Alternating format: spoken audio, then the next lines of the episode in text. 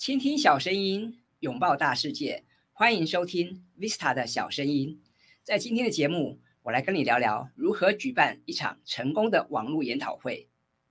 众所周知，这两年因为受到新冠肺炎疫情肆虐的影响，许多活动和培训课程纷纷被迫转往线上发展，也因此带动了新一波的数位转型浪潮。这段日子以来，我相信大家已经很习惯使用各种数位工具来开会了吧？也因为这个缘故，过去这两年来，有关视讯会议和网络研讨会在产业界、学术界以及公部门的使用频率大幅增加，受欢迎的程度也不在话下。根据视讯会议平台 Click Meeting 的调查显示，二零二零年时，透过该公司在全球范围内提供的虚拟活动数量快速的成长，与二零一九年相比，成长了接近百分之两百七十，显见业界已经普遍接受了这种透过线上方式来推动销售和提高品牌知名度的做法。那么，美国内容行销协会之前也发布了一项调查，他们指出，在二零二零年最大的变化如下。实体活动从百分之七十三一口气下降到百分之四十二，反观虚拟活动、网络研讨会跟线上课程，则从百分之五十七增加到百分之六十七，而直播内容也从百分之十增加到百分之二十九。那么有鉴于线上活动所具备的优势，也让越来越多的企业组织决定将网络研讨会、直播活动纳入其内容行销的策略之中。那我们不能想象，这将会成为一种新常态。毫无疑问，网络研讨会将会是一种强大的内容行销工具。那它有什么优点呢？像是具有广泛的受众范围，举办时间和地点也保有灵活性，那也易于截取和统计的数据。另外呢，它跟实体活动相比，制作成本也比较低廉。除此之外，网络研讨会也有利于业务销售。那么业者可以透过与潜在客户之间有意义的对话，来提高企业的知名度。并同时为目标受众提供具体的价值。那么，以业者最在乎的订单转换率来讲，固然平均转换率会因为研讨会的主题或类型而而有所不同。但根据这个 on twenty four dot com 这个网站的调查报告发现，通讯产品类的网络研讨会平均转化率为百分之六十八点七八，而在继续教育类的网络研讨会，平均转化率也可以来到百分之三十六点八二，可以说是表现亮眼。那至于网络研讨会的时间长度啊，根据 BigMarker 的调查啊，有百分之四十四的这个参与者偏好长度约在四十五分钟的会议，那么另外有百分之四十一的人希望这个时间可以控制在三十分钟，也就是半小时。所以如果你想要举办这个网络研讨会，我会建议把时间控制在半小时到一小时之间啊。那最好的举办时段则是上午啊。因为这是大家最有精神也比较有空档啊的时间啊。那至于要如何举办网络研讨会呢？哈，我建议可以参考以下七个步骤。第一个步骤，那就是要选择网络研讨会平台啊。不过在选择平台之前，我们大家先弄清楚自己举办网络研讨会的目的。好比你是为了呃要线上教学吗？或者是要做产品介绍呢？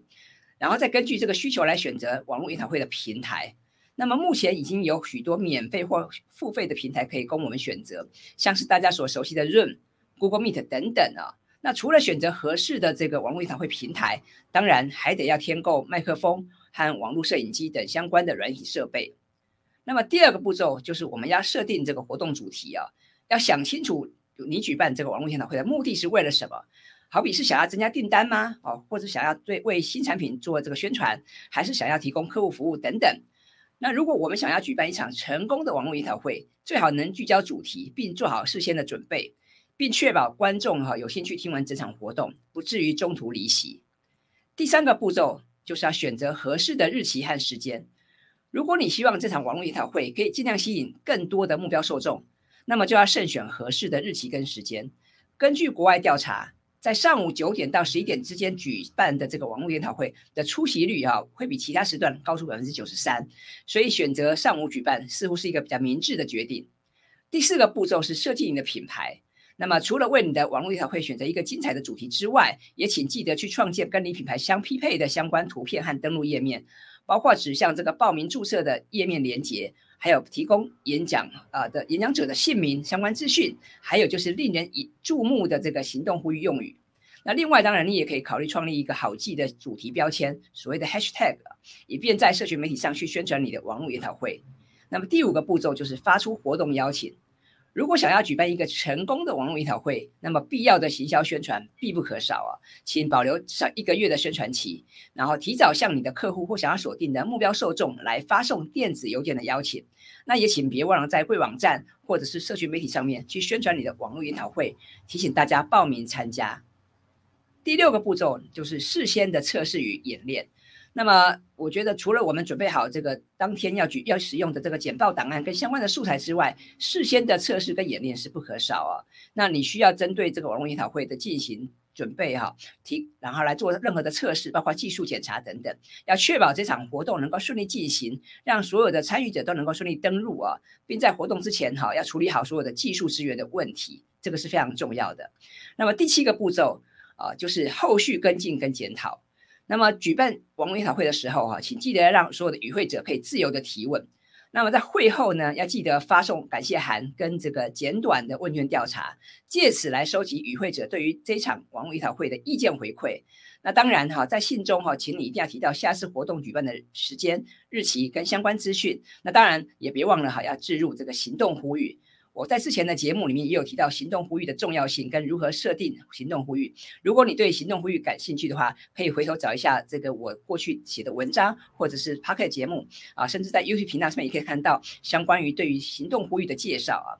那我相信，如果你能够参考以上七个步骤的话，一定可以举办一场精彩的网络研讨会。那当然，如果你对于网络研讨会还有其他的问题哈，或者是想要跟我讨论的话，也欢迎你留言给我，我们一起来研究如何来举办一场精彩的网络研讨会。